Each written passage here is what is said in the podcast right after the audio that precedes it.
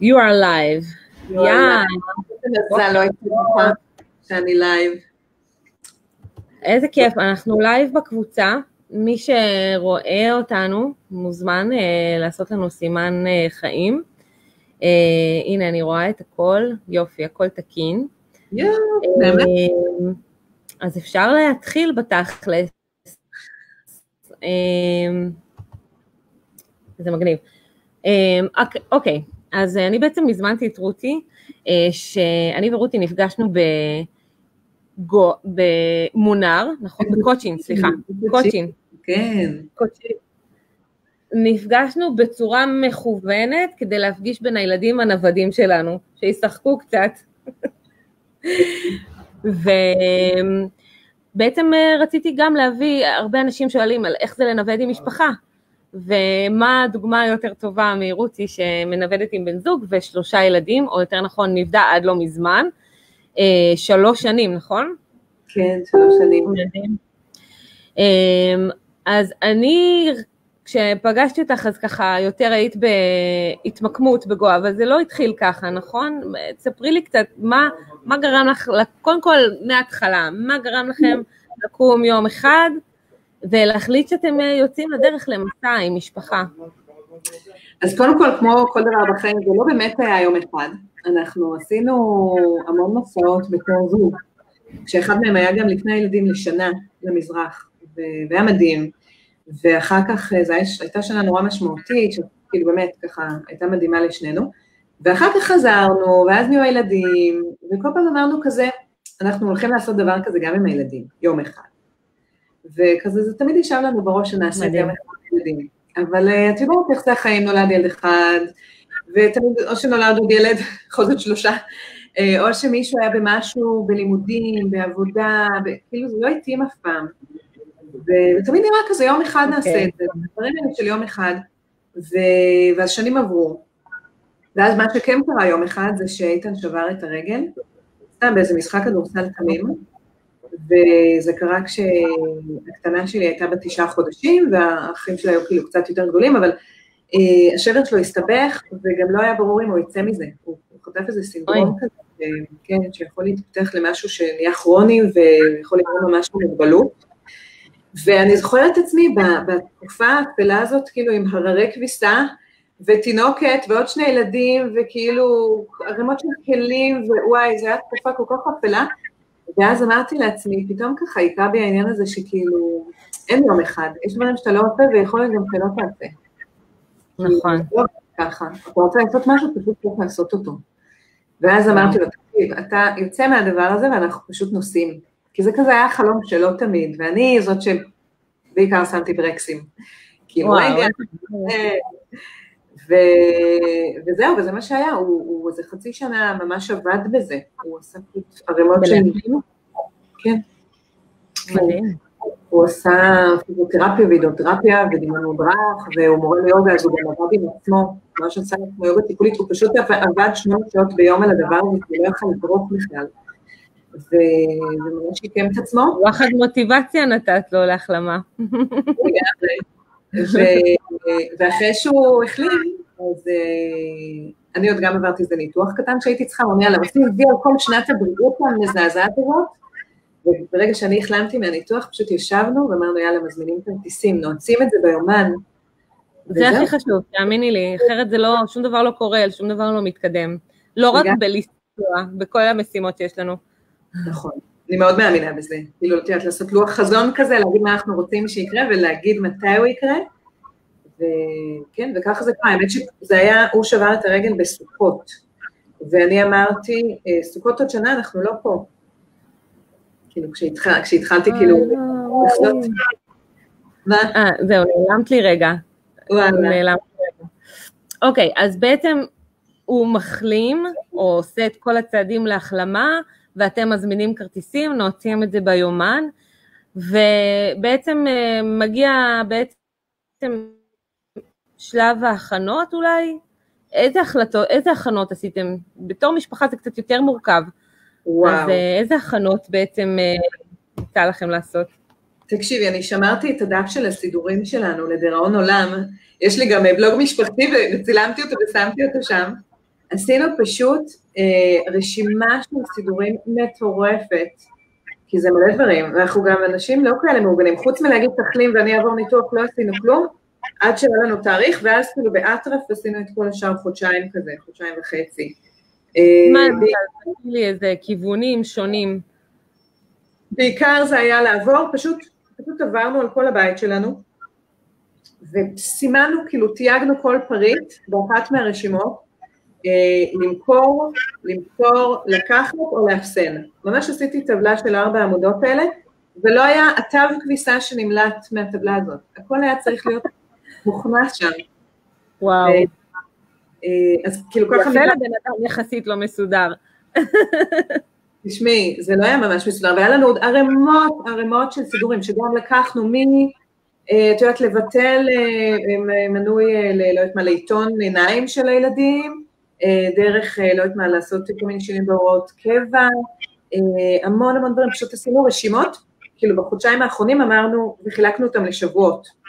וואו, אוקיי. בשבועיים האחרונים, כן, בשבועיים האחרונים זה היה כאילו יומי, מה אנחנו עושים כל יום? וואו, זו הייתה תקופה מטורפת, ממש. כן.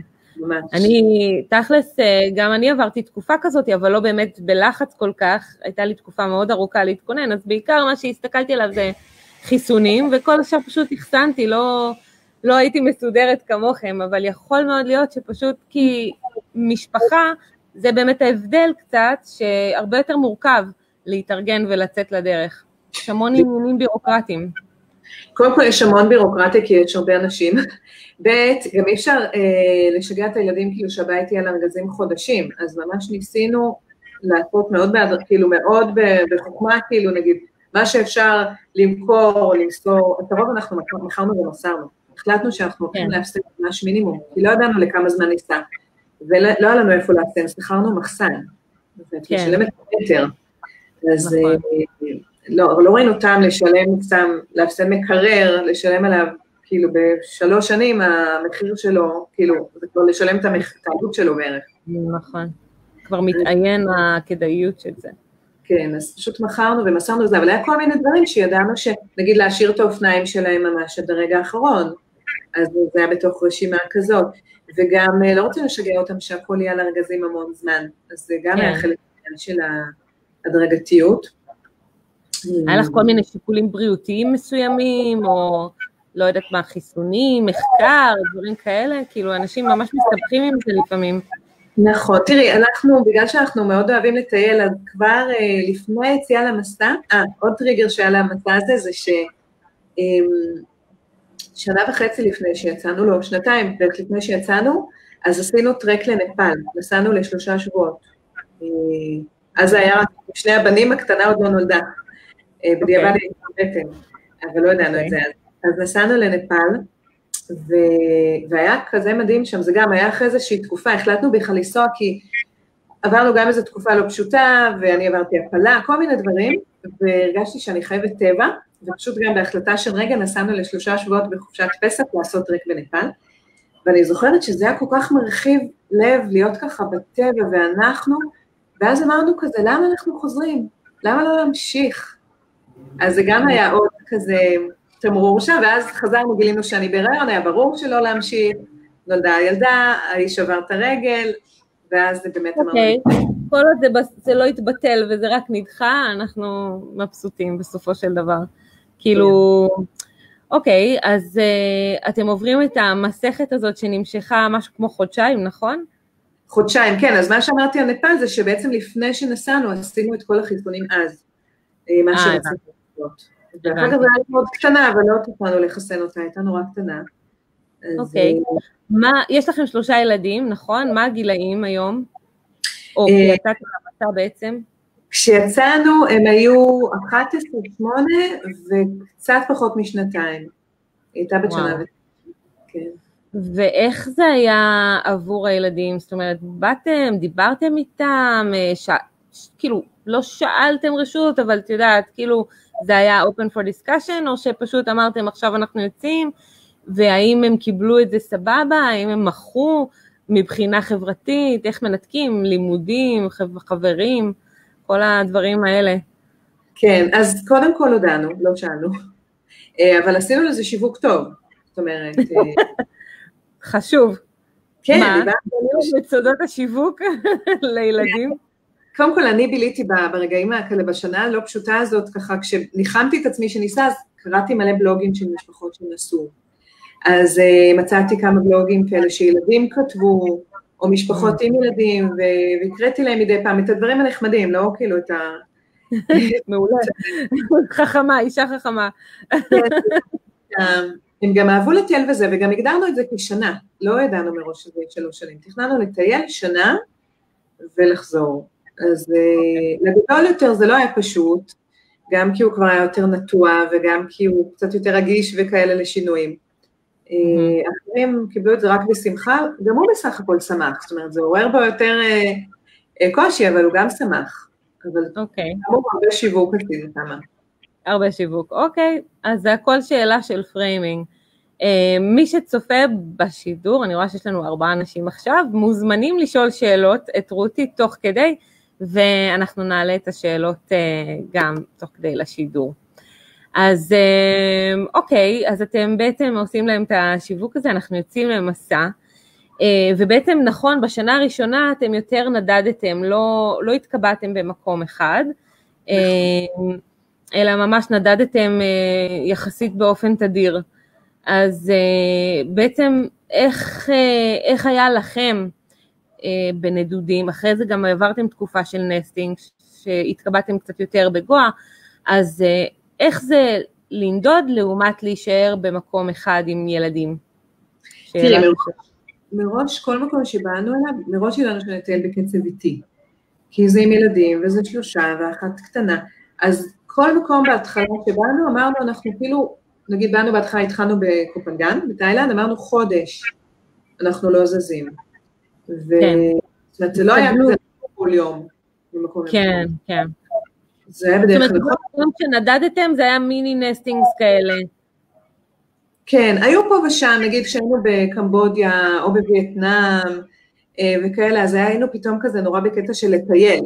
אבל זה היה נורא מוגדר, ובדרך כלל זה היה מקום שנגיד יצאנו מתאילנד לחודש בקמבודיה, וידענו שנחזור לתאילנד, אז כאילו, השארנו חלק מהדברים, וידענו שחוזרים, זה כאילו לצאת לטיול ולחזור, כזה. אוקיי. ואז, אה, זאת אומרת, כאילו הייתם פשוט קשובים לצורך, ה- לצרכים של הילדים, אם, אם השתנה משהו, אז כאילו שיניתם תוכניות, או לא יודעת, כאילו איך, אה, איך זה זרם לכם?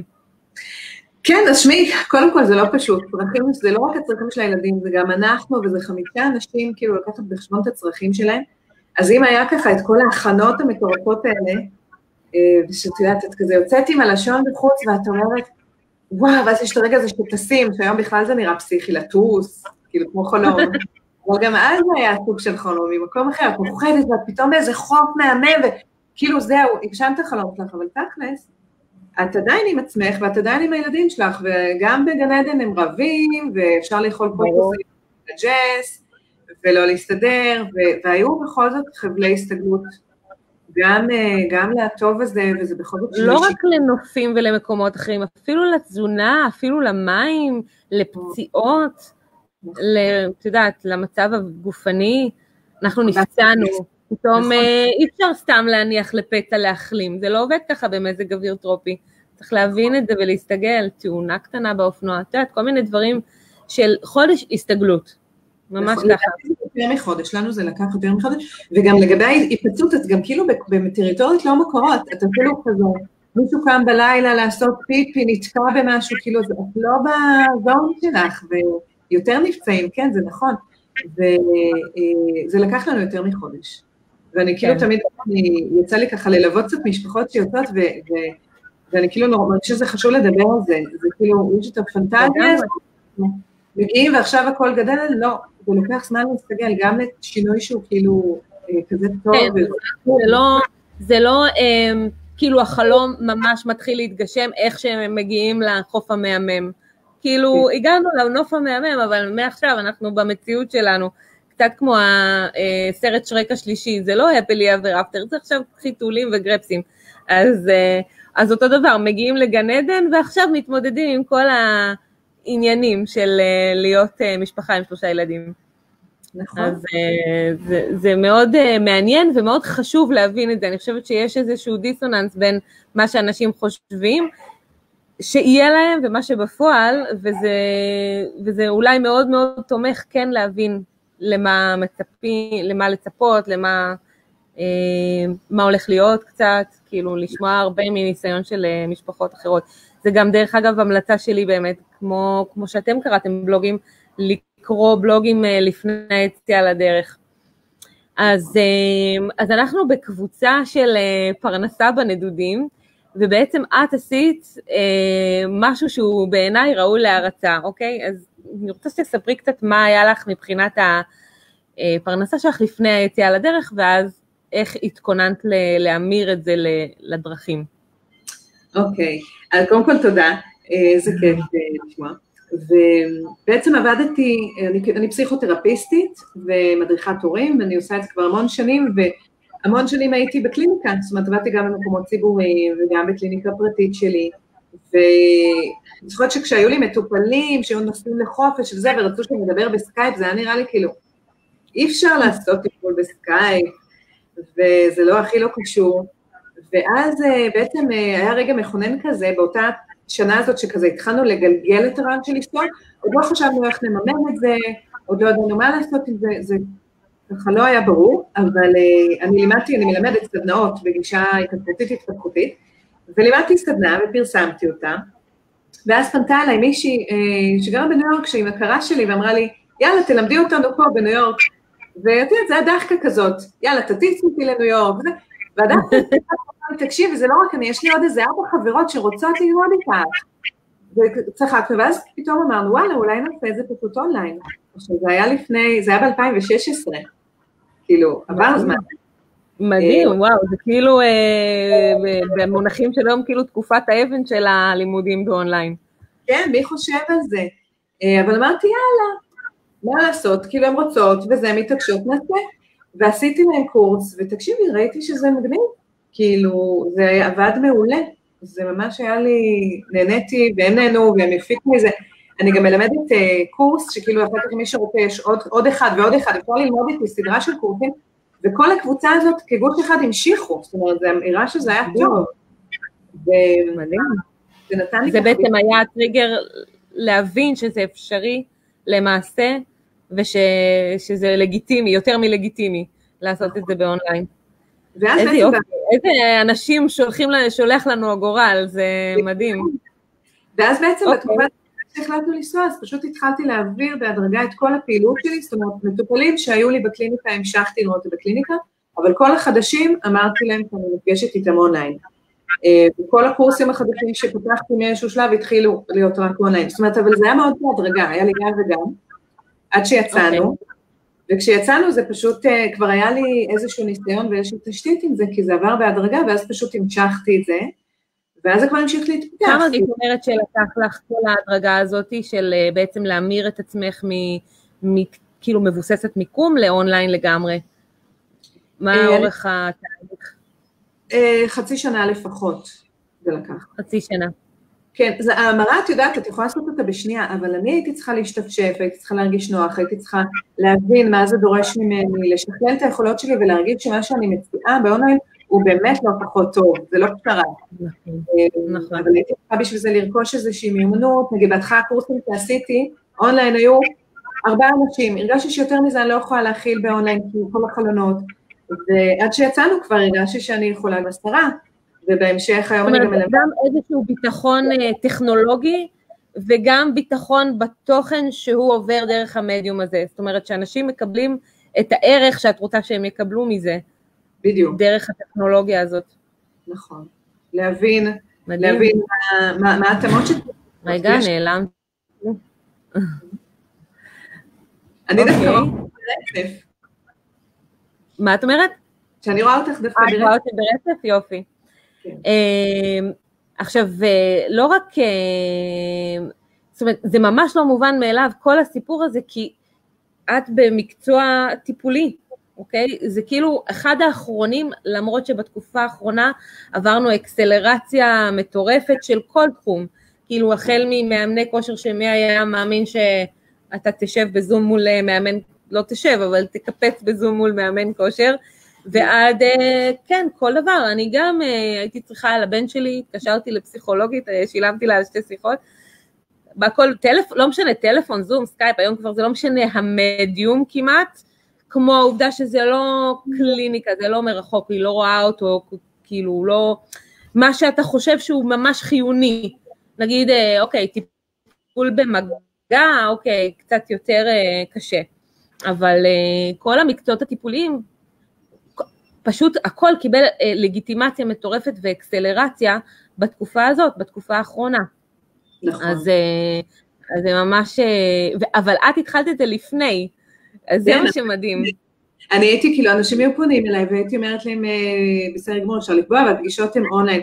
באמת, אונליין, איך זה עובד, ויש לי איזה מכתב כזה שתמיד אני שולחת לאנשים אחרי שהם קובעים, אה, אני אפגש בתוכנה בשם זום, הנה הלינק שלה להוריד אותה לפני הפגישה, את יודעת, עכשיו בדיוק שיניתי את המכתב הזה, כי כולם יודעים מה זה, לא ידעו מה זה, והייתי לפני סדנות עושה להם אה, ניסוי כלים, איזה יום כזה של טסטים, והם יוכלו להתחבר, ואני פותחת בכיתה לאיזה חצי שעה, שיתנסו, שיראו, אה, כן, זה היה קצת לחנך אנשים, כי לא היו רגילים. נכון, ממש לחנך, בדיוק. כן, וגם אני מבין את, את מה מתאים לי ומה לא. יש נגיד טיפולים, אני חייבת להגיד, שאני הייתי אומרת לאנשים, וגם היום, שזה טיפול שאני לא לוקחת אונליין, ואני ממליצה להם לעשות פנים אל פנים. זאת אומרת, זה לא כל אחד שבא, כן, גם את מה שמתאים לי, זה מאוד אישי. מה, איזה טיפול למשל לדעתך סתם כאילו לא מתאים לאונליין? אני אומרת, זה לא משהו שהוא אה, חקוק בסלע, יש אנשים שעושים אה, אה, אפילו פסיכואנליזה כאילו באונליין של שלוש שנים. זה, okay. יש, אוקיי. יש אז את אומרת שזה יותר גמיש ותלוי בצדדים המשתתפים. כן, תלוי גם בי, אני מרגישה, אני לא רציתי לקחת, וגם היום אני לא עושה את זה, לקחת טיפולים מאוד מאוד מתמשכים, או כאלה שדורשים החזקה יותר מערכתית. נגיד, הרבה שנים עבדתי במרכז לטיפול בהפרעות אכילה, וזה נגיד טיפולים שאני לא לוקחת אונליין, כי הרגשתי שמרחוק הרבה יותר קשה לי להיות נגיד בקשר אם צריך גם עם עוד דיאטנית, וגם להחזיק טיפולים שהם מאוד מאוד מאוד מורכבים, שדורשים ממני, אמ, יש משהו שבאונליין אה, מכביד על הטיפול, מוסיף עוד רעש, וזה דורש mm. ממישהו, בחוויה שלי, כאילו בהרגשה שלי, להיות אה, אדם כאילו יותר אה, מאורגן. זאת אומרת שהצד השני, שהמטופל יהיה כאילו יותר מאורגן וקצת במקום פחות כאילו רגרסיבי ומפורק. אוקיי. זאת אומרת שאת לא, לא באמת יכולה לתת לו את ההחזקה שהוא צריך בטיפולים מסוימים. כן, זה אישי, יש אה, מטפלים אחרים שאולי מרגישים אחרת, אני אומרת, זה לא שאני אומרת אונליין לא יכול לתת את אותה החזקה, אלא מה ההרגשה והאחריות המקצועית והיושרה המקצועית שלי אמ, מכתיבים לי, ואני עובדת, גם התשוקה שלי היום היא לעבוד הרבה יותר עם הורים, וזה מה שאני עושה, ובדרך כלל מי שמגיע להדרכת הורים זה אנשים שבכל זאת יש להם איזה שהם יכולות, אה, הם כאילו קצת יותר מוחזקים בחיים שלהם, ואני מרגישה שזה מתאים, הפורמט הזה, שהוא נכון להם. אה, וגם אני חושבת...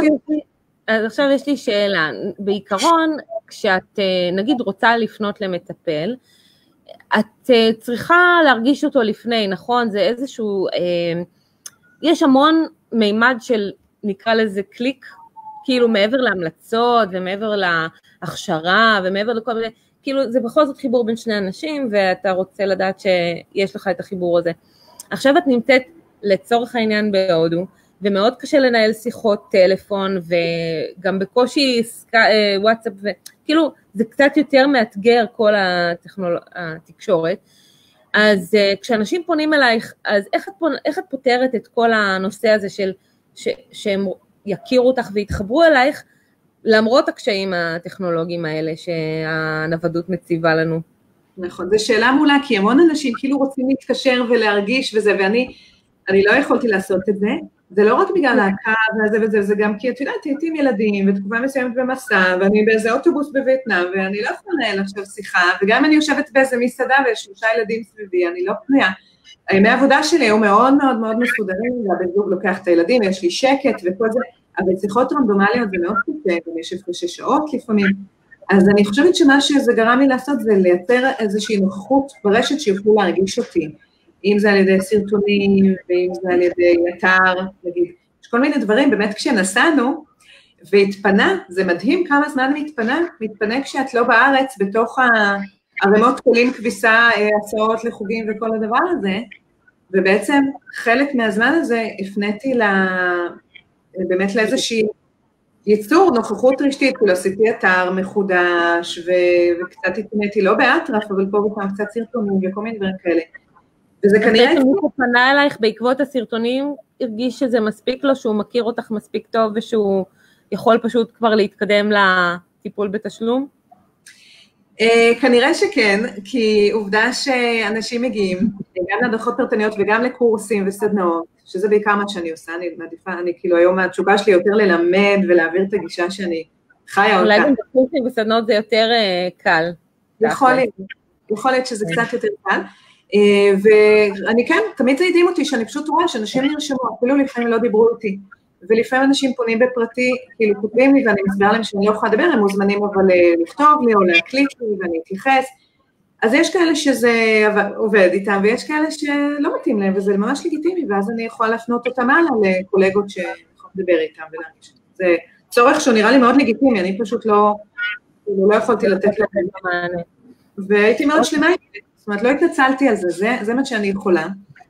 כן. ואנשים כאילו את זה, ואת יודעת, בכל זאת, פונים, נרשמים, קרובים, ולא חסרים. נכון. תודה. לאלות ולאלים, לא חסרה לי פרנסה. מדהים. אמ, אז בעצם קצת הזכרת את זה, אבל כאילו, נכון? אה, ובעצם איך פעלתם מבחינת החלוקת תפקידים הזוגית? עם הילדים, עם הזה, כאילו, איך אה, הבניתם את זה בצורה שהיא אה, תאפשר לך למעשה לפרנס את כולם? אה, כן, אז יצרנו איזה מין חלוקה כזאת שהבן זוג שלי יותר עם הילדים ואני יותר על עבודה, אבל גם לא כל היום על עבודה, חלק מהעניין היה להיות ביחד, אז עשינו איזה חלוקה, את יודעת, ריכזתי לימי עבודה, התקופות שזה היה שלושה ימים, אחר כך שעשינו נסטיון יותר ארוך והם נכנסו לי מסגרת אז קצת יותר, אבל בגדול כשהוא איתם ואני עובדת. אני חייבת להגיד שהדבר הזה, אה, ככה אני אומרת את זה לכל מי שצופים וחושבים באמת לנסוע וכל זה, יש משהו שהוא כאילו מאוד דווקא מפקס מקצועית, כי נגיד, בארץ אני זוכרת שתמיד אנשים רצו הדרכות הורים או קורסים בערב. הורים, מה, אחרי שהילדים הולכים לישון זה קלאסי, ותכלס לי לא מתאים לעבוד בערב, אבל אמרתי, טוב, זה מה שהם צריכים, וזה, והגנשתי את עצמי ולימדתי בערב. וזה גם לא רק ערב, אצלך זה כמעט 12 בלילה. אני אומרת שהייתי בארץ, לפני שנסענו. אה, אוקיי. ואז שנסענו, יש הפרשי שעות, אני לא מלמדת ב-12 בלילה, אין מצב. זה כאילו לא, חד משמעי לא. אני מלמדת בבוקר, אתם מוזמנים בשמחה, זה כאילו חידד לי את הגבולות שלי, והמסר הזה, אני חושבת שכשהוא עובר לאנשים, אז מי שרוצה אותי, הוא מתאים את עצמו, וזה הרבה יותר קל לבוא ולהגיד את זה, ואותו דבר על דברים אחרים. זאת אומרת, אם נגיד אנשים רוצים, אפילו לגבי המחירים, אני יכולה ככה לשתף במשהו כזה, לא, לא מדברים על מחירים, אבל אה, גם שנים אני זוכרת שבכל מיני הדרכות וסופרוויז'נים, הדרכות שלי אמרו לי, תעלי את המחיר. מה את לוקחת מחיר כזה? יש לך כל כך הרבה ניסיון, ואת למדת כל כך הרבה שנים, ותעלי. תמיד הרגשתי לא נוח כזה, וגם, את יודעת, היינו על הקשקש, אז הנה, זה עוד כסף, ומה, אני אגיד לא, אז לא יהיה. ופתאום כשזה כאילו, אוקיי, אם אני קובעת פגישה, זה במקום ללכת עכשיו לים עם הילדים, או לעשות משהו כיפי איתם, אז אני לא עושה את זה בכל מחיר. יש לי את המחיר, שזה שווה לי לעשות, וזה אפשר לי דווקא משם, כשההוצאות יותר נמוכות, להעלות את המחירים למחיר שחשבתי כבר הרבה זמן שיותר נכונים לי. זה אפשר לי לעשות בלב שלם. אז... זה אה, ממש מהפכה. זה ממש מהפכה. כן. כאילו, להגיד... הלחץ יורד, ואת פשוט, אה, כן, לא בכל מחיר, לא, לא, את לא על גלגל האוגרים, כאילו בשביל זה נסעת, נכון? בדיוק. אה, ואת יכולה לחיות על הרבה פחות, זאת אומרת, גם אם ייקחו ממך רק, לא יודעת מה, שליש מהפגישות, ואת יכולה להסתפק במה שאת חושבת שאת שווה לשעה. נכון. ממש מדהים. נכון, לגמרי. ככה אפילו. אה, כי יש נטייה, נגיד אני לדוגמה, מי שמכיר, מוכרת מוצרים, אז דווקא יש נטייה לאנשים להגיד, אבל בהודו זה עולה ככה, וגם אומרים, אבל את חיה בהודו וגם המחיה שלך, זאת אומרת, מצפים דווקא שהמחיר יהיה יותר נמוך, ואת אומרת שזה בדיוק הפוך, שזה מדהים, מדהים לשמוע, ו, ואני כאילו לוקחת את זה פנימה.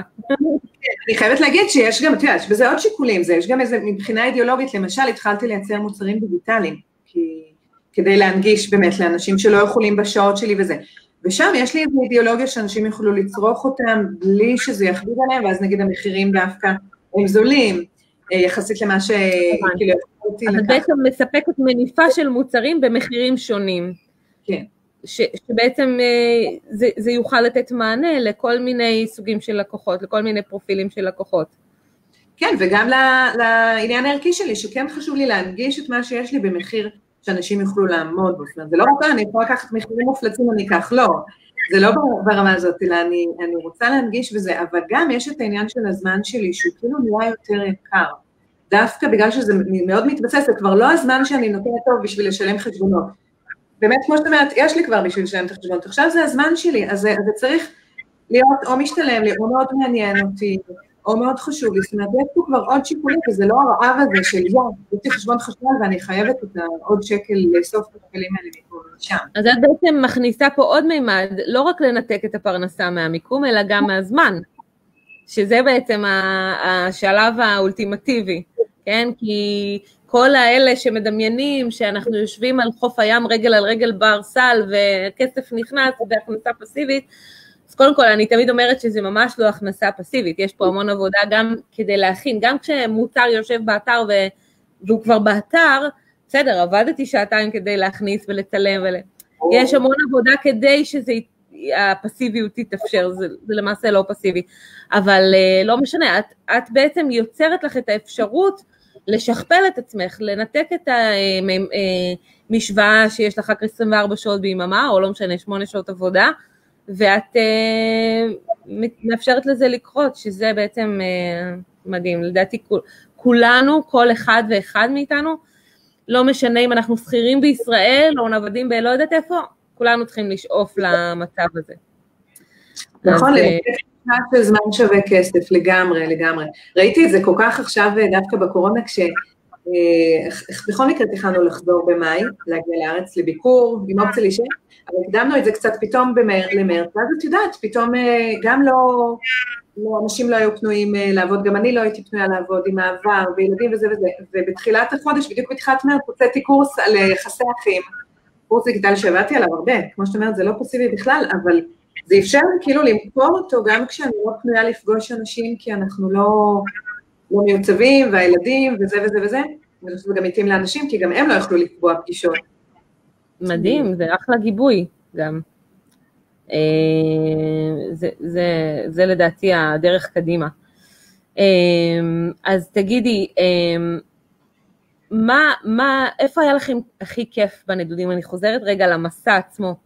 איפה היה לכם מכל המקומות שהייתם, איפה היה לכם הכי כיף ולמה? וואי, איזה שאלה קשה, איך אפשר לענות עליה? תראי, הכי, עשינו בעצם, כמו שאמרת, שנה כזאת של נדודים, היינו בהרבה, די הרבה מדינות, בתאילנד, בלאוס, בווייטנאם, בקרבודיה, בטיאנו, ממש טיאנו. אחרי שנה הרגשנו שקצת התעייפנו מלטייל, אפילו שטיילנו לאט, רצינו קצת להתמקם, ואז בעצם אה, עזרנו אומץ לנסוע להודו, שעד אז אה, מאוד רצינו, אבל הפחידה אותנו, כאילו היינו בהמון לפני, אבל בגלל שיצאנו עם קטנטנה, אז כאילו חששנו. בדיעבד, היא הייתה שם הכי בריאה מבכל המסע, באמת, אה, כולנו, אה, היינו הכי בריאים שם, ובאמת שם התמקמנו. אז אני חושבת, את יודעת, ההתמקמות הזאת, הילדים הלכו לבית ספר וזה, אבל בחופש בית ספר לא נוסעים לחורשת טל, אלא נוסעים, קופצים לקוצ'ין, או למדים, אה, או לסרי לנקה, יש חופשות וכל מיני דברים כאלה. אז את אומרת, גם עם ה nesting עדיין יצא לכם לקפץ. כן, זה היה מבחינתי כאילו הכי כיף, כי זה כאילו יש את הבסיס, יש את הבית, יש את השגרה, אבל את יודעת, אפשר בכל רגע נתון פשוט לנסוע ולטייל, והחופשות, ההודים אוהבים חופשות, הבית ספר יש לו חופשות ארוכות, כל שבועיים. אבל גם במקרה ש, שלנו, זאת אומרת, אני גם זוכרת שכאילו זה היה לי כיף. זאת אומרת, אה, התכוננתי לזה, ידעתי מתי הן באות, החופשות, תכננתי את עצמי, לא יודעת מה, בקריסמס כן. נסעתי לקודלי, ובכלל רשמתי אותו לקייטנה שם. זאת אומרת, כן, כן. גם זה היה כיף לשבור את השגרה הזאת. לגמרי, זה מה שאני אומרת, זה כיף, זה מצד אחד שגרה, מצד שני יש בה המון המון ברייקים כאלה לטיולים, וגם הם למדו חמישה ימים בשבוע, אז כל סוף שבוע הוא כאילו מאוד ארוך, תמיד יכולה לנסוע לאיזה לילה או שניים לאנשהו, באזור, ולטייל, זה נורא כיף. ואז השאלה הבאה זה מה, מה בעצם היה לכם הכי טוב ב nesting? זאת אומרת, מה, איזה, איזה צורך קיבל אה, הכי הרבה מענה? ב... אמרת שהתעייפתם בנדודים. ממה התעייפתם בעצם? מה, מה קיבלתם מענה ב nesting? תראי, בלהסתובב יש מצד אחד המון חוויות, והמון זמן משפחה, והמון דברים שמשתנים, אבל מה, ש, מה שקצת עייף אותנו זה, אחד, כאילו הרגשנו שאנחנו כבר קצת שחוקים מאוקיי לראות עוד מקום ועוד מקום, כאילו, זה קצת פחות היה כאילו וואו, ו, וגם הרגשנו כאילו את הצורך באיזושהי חברה, וואו, לנו ולילדים, כאילו, פחות פרידות, כי בטיול זה, יש בזה משהו מקסים שאת פוגשת אנשים במסע, משפחות נוספות במיוחד, והחיבורים לפעמים, שלפעמים אין חיבור בכלל, שזה נורא מבאס. ולפעמים, לא יכולה אף פעם לדעת מראש, ולפעמים יש חיבורים, נורא חזקים ונורא מהירים, וזה מדהים, אבל אז אחר כך יש פרדות. נכון. כל הזמן חיבורים פרדות, חיבורים פרדות. אה, יש לזה המון צדדים נורא יפים, ויש בזה גם צדדים קצת מעייפים. הרגשתי שהלב של כולנו כבר מתעייף מהפרידות האלה, ורצינו קצת את השאלה הזאת של הילדים יהיה את האפשרות לייצר מערכות יחסים קצת יותר ארוכות, גם לנו. אה, כן, כן אנחנו גם, אה, אה, א', חזרנו לאותם מקומות כשהיינו בנסטינג, לאותו בית אפילו, וב' כשנדדנו, אז את יודעת, גם זה כמו playdate כזה, כמו שאנחנו נפגשנו שתינו כדי לחבר בין הילדים בפועל, אז גם אנחנו התחברנו, אבל בעצם כן, כי אחרת אין ילדים סתם לשחק איתם בקוצ'ין. אז, אה, אז אה, כן, זה צורך אה, שגובר באיזשהו שלב, ובאיזשהו שלב כל נחל או נוף נהיים עוד נחל או נוף, אבל, אבל החוויות המשמעותיות הן קשורות לאנשים. אז לגמרי. אני מאוד מבינה את זה. ושאלה אחרונה, אלא אם כן יצוצו פתאום שאלות. גם איזה סוג של עצמאות לילדים, כי כשמטיילים וכל פעם אנחנו במקום חדש, הם מאוד מאוד תלויים בנו. שיש בזה גם משהו שמאפשר, שהוא מאפשר מאוד לחזק את הקשר ולהוביל אותם, יש בזה המון יתרונות גם, אבל יש גם משהו בלהיות במקום אחד, שהם פתאום יכולים ללכת לבד לים, או ללכת לבד למכולת, או כן, ללכת לבד לחבר. כן, טוב, אני הייתי בגיל אה, קצת יותר קטן, אז זה לא, לא קרה אצלי, וגם עם אופנוע, אבל אה, כן, אני חווה את זה עכשיו, שהילד הולך וחוזר מבית ספר. אמ, לגמרי. וואו, אז בעצם עברתם שלוש שנים בבית מדהים עם מרפסת עם קוקוסים וקופים ברקע, לפני השידור אה, בדיוק רוצי סיפרה לי על איך היא מקליטה אה, קורס דיגיטלי, אבל היא צריכה לעשות כמה טייקים בגלל הקופים. אז אמ, עכשיו בעצם חזרתם לארץ, ממש לא מזמן, נכון? מתי חזרתם? חודשיים כזה, כן. חודשיים. אה, מה, זה היה אה, לפני כל הסגר בתכלס? ממש לפני, ממש לפני, כי כמו שאמרתי, תכננו במילא להגיע במאי, ואני, אני, יש משהו שאני טובה בו, זה בלצפות מהלכים, באמת, בכל דבר. אה, והיה לי vision בדיוק מה הולך להיות בהודו, את זה, ואנשים נורא צחקו עליי, התקשרתי לאחותי, אנחנו חוזרים, תחפשי לי בית, והיא אמרה לי, אל תחזרו, מגעיל בישראל, סגר. אמרתי לה, תקשיבי, עוד שנייה זה יהיה גם פה, ואני מעדיפה להיות בישראל בסגר. ובמילא אנחנו בדרך. את ממש צודקת, יש לי, כנראה עכשיו בהודו בסגר וזה מאוד קשה. נכון, כן. אנחנו חזרנו ויום אחרי זה התחיל הסגר בהודו, שהוא היה אמור להיות ליום, ותוך כדי הוא ערך לשלושה, ותוך כדי השלושה הוא ערך לחודש. אז אנחנו חזרנו לפני, עוד יום לפני הנסיעה, גם היה לנו זמן להתארגן, לא חזרנו באטרף, לקחנו זמן וארזנו ונפרדנו, ויום לפני עוד היינו במסעדה עם כל החברים, נסענו ויום אחרי זה הכל נסגר שם. וואו, איזה יופי. אני, אני חייבת לציין שאצלי, אני לא צפיתי את הדבר הזה בהודו. קלטתי שפה יש, הולך להיות סגר, אז אמרתי, טוב, נברח להודו, שם לא יהיה, אבל זה כאילו ממש שמחה שלא יצא לי לעשות את זה. אז uh, מה החזיר אתכם לארץ חוץ מהקורונה? כי אמרת שתכננתם גם ככה במאי לבוא לבקר, אבל תכננתם רק לבוא לביקור או להשתקע? לא ידענו, אמרנו או ביקור או, או, או להשתקע, נראה. אה, מה החזיר אותנו? תראי, זה כמה דברים, גם אה, הרבה משפחה. זאת אומרת, בעיקר אני משכתי לשם, ההורים שלי אה, כבר קצת מזדקנים, אימא שלי עוד באה לבקר אותנו, אבל אבא שלי כבר לא, חשש לנסוע למדינות עולם שלישי, ורציתי לראות אותו, ורציתי גם לאפשר לילדים שלי לחיות קרוב למשפחה, לפחות לתקופה.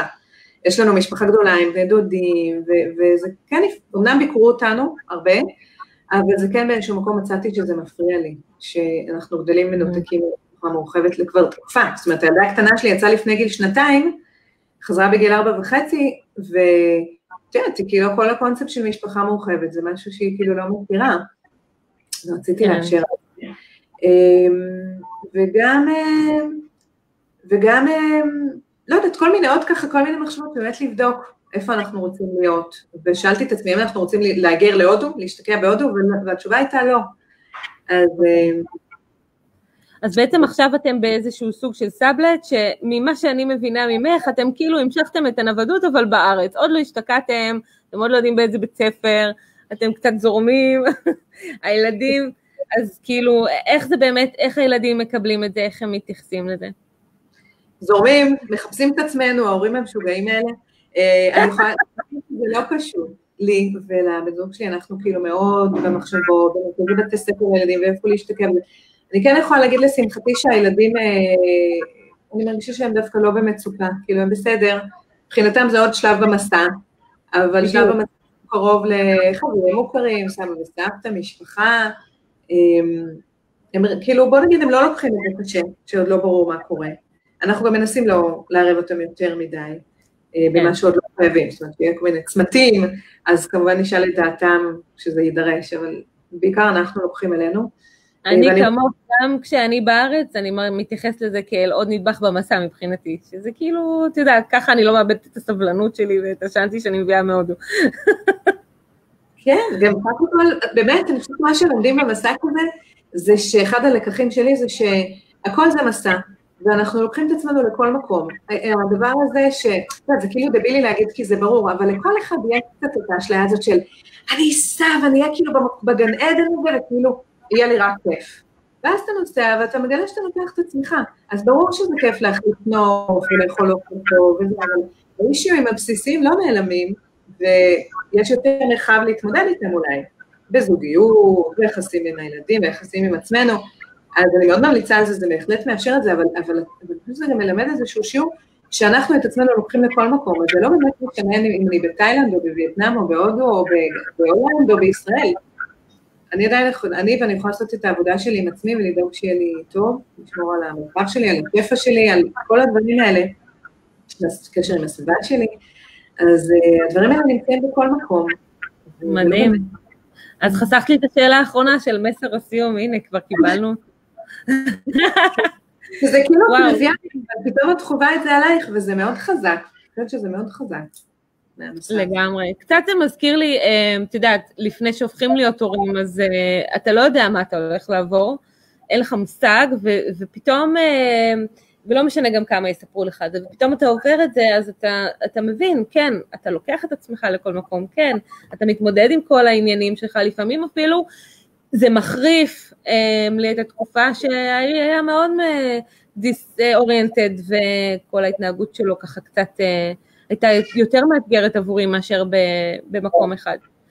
אבל, אה, אבל הנה, עובדה שאני מכורה, אז כנראה ש, שזה בסדר בסופו של דבר. אז המסר הזה, everywhere you go, you take the weather with you. לגמרי. לגמרי. מדהים. רותי, תודה רבה. אני uh, מזמינה אותך לשים קישור, אני אשים גם uh, בתגובות של הצ'אט אה, את הקישור לדף שלך, שאם יש כאן משפחות שרוצות לצאת לדרך, שיוכלו גם אה, להתמודד אה, עם המשפחתיות עצמה וגם במסע. לדעתי יש המון המון מה ללמוד מרותי. אז אני אשים את הקישור, ואם יצוצו עוד שאלות בהמשך, אנשים שיראו את השידור בעצם בהקלטה ולא בלייב, אז אפשר עדיין לשאול בתגובות, ורותי תגיב כשהיא תוכל. בכיף, בכיף, בכיף, ממש היה לי לעונג לפתוח איתך את הבוקר ככה. איזה כיף, תענוג. נכון, אם אני עוד זוכרת את הטעמים של המסעדה בקוצ'י, ככה אני מניחה את המחשב. אה, עם השרש והקוקוס. יאללה, היה ממש ממש כיף, תענוג גדול. later. Bye. God.